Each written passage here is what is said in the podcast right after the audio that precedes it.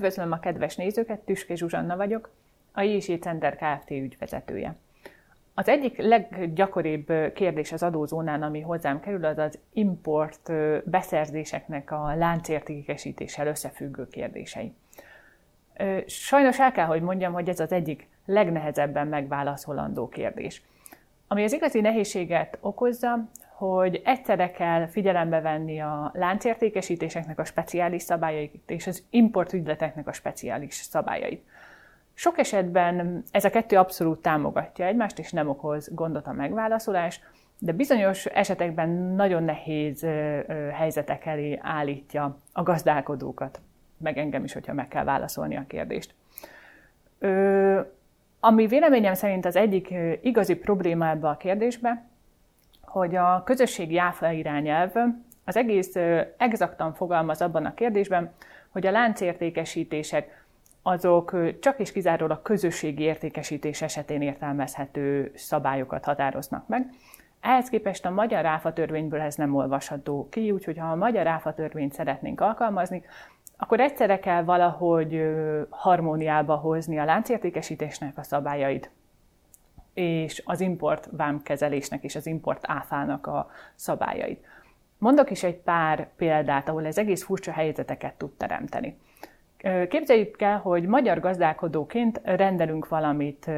egy svájci eladótól, de Isten igazándiból ezt a svájci eladó is beszerzi, és a svájci eladónk egy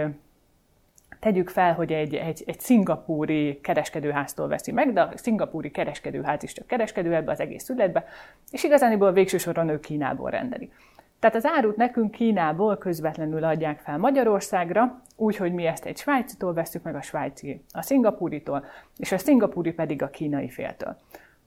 Ebben az esetben ez egy klasszikus láncnak minősül, hiszen az árut egyszer szállítják majd Kínából Magyarországra, viszont több értékesítési szereplő is van benne. Ha a láncértékesítés logikájában feltesszük, hogy én, és ezért az én összes eladóm, vagy megelőző eladó is úgy rendelem a terméket, hogy azt az eladó szállítsa, akkor végsősorban a kínai fél fogja a szállítást intézni. Ha a kínai fél intézi a szállítást, akkor pedig a láncértékesítés szabályai szerint azt mondhatjuk, hogy a kínai és a szingapúri közötti az árumozgással érintett ügylet, és az összes ezt követő ügylet az a rendeltetési helyen adózik. Ez pedig azt eredményezni, hogy a szingapúri és például a szingapúri és a svájci közötti ügylet miatt mind a kettőknek be kéne jelentkezni Magyarországon, és egy magyar áfás értékesítést folytatni. Ez természetesen egy teljesen abszurd helyzet, hiszen kevéssé elképzelhető, hogy egy olyan áru esetén, amit majd én fogok vámkezelni, a megérkezéskor, hiszen logikusan ebben a, az ügyletben a magyar fél lesz az, aki majd az importvám szabályokat ö, ö, teljesíti, és akinek a nevére az importvám határozat fog szólni. Tehát, hogy egy importvámkezelés előtti ügylet, arra mégis az a magyar áfa szabályok vonatkozzanak. Így ebbe, ha bár inkább csak az áfának a logikája és a puszta formál ö, ö, logika támaszza alá, de mégis átlépünk a láncügyletnek a szabályain, és azt mondjuk, hogy nem reális az, hogy két külföldi cég majd bejelentkezik Magyarországon csak azért, hogy egy import értékesítéshez összefüggésbe keletkező áfa fizetési kötelezettséget teljesítsen. Viszont, hogyha megfordítjuk, vagy egy picit megváltoztatjuk ezt az ügyletet, és kicseréljük benne a szereplőket azzal, hogy még mindig van egy kínai eladó. De a kínai eladó eladja egy magyar kereskedőnek, aki eladja egy másik magyar kereskedőnek, aki eladja egy harmadik magyar kereskedőnek ezt az árut,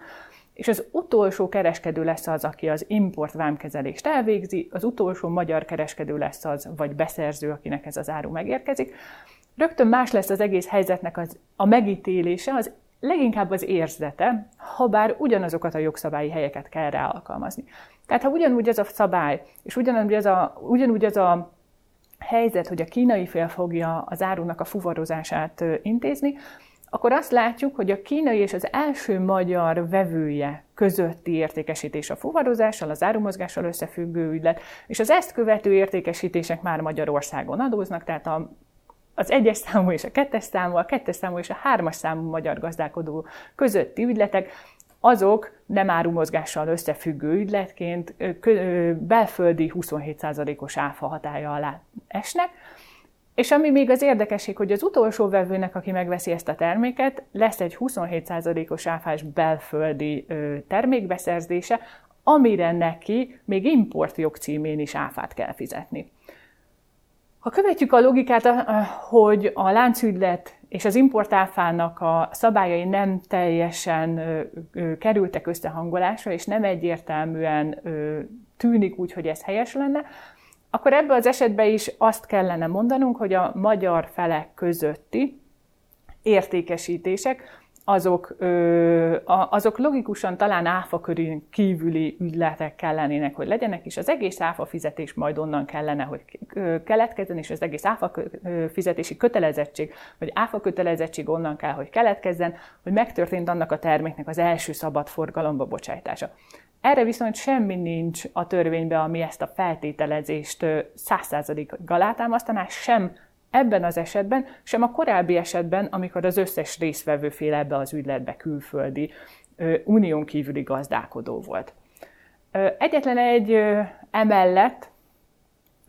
egy szempont van, amit még érdemes figyelembe venni, az pedig van a az ÁFA törvénynek egy külön paragrafusa, ami felülírja, kissé felülírja talán az árumozgásos ügyleteknek és a láncügyleteknek a szabályait import tekintetében. Ez az ÁFA törvénynek a 28-as paragrafusa,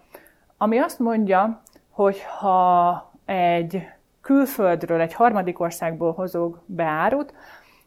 és azt az árut levámkezelem, akkor a levámkezelés után az importőr részéről történő első értékesítés már az import tagállamban adózik. Tehát ez azt jelenti, hogy ha az előző példánkban még mindig kínai eladja az egyes magyar, kettes magyar, hármas magyarnak, a száll, a, a szállítás nem a kínai fél, hanem a végső magyar fél intézni, akkor ugye ebben az esetben azt mondhatnánk, hogy a láncügylet szabályai szerint az utolsó értékesítés, két magyar közötti értékesítés lenne az árumozgással, a fuvarozással járó ügylet, és az azt megelőző ügyletek Kínába adóznának a kínai szabályok szerint. De ezt írja felül ez a 28-as paragrafus, azzal, hogyha ebbe az esetben kínai, magyar, magyar, magyar és az utolsó fél intézi a fuvarozást, az első magyar, a kínainak a közvetlen vevője intézi a vámkezelést, akkor onnantól kezdve az ő értékesítése már áfa köteles lesz, és Magyarországon a magyar belföldi értékesítés szabályai szerint adózik. Én erre a szabályra úgy szoktam gondolni, és úgy szoktam magamban megfogalmazni, hogy az import vámkezelés az mindig megtöri a láncértékesítést, az egy picit olyan, mintha ott megállna az áru, és azt követően, hogyha nagyon hosszú ez a lánc, akkor természetesen ez elképzelhető, hogy azt követően újraindulnak a láncértékesítés szabályai, de ott van egyfajta törés az ügyletben. Ö,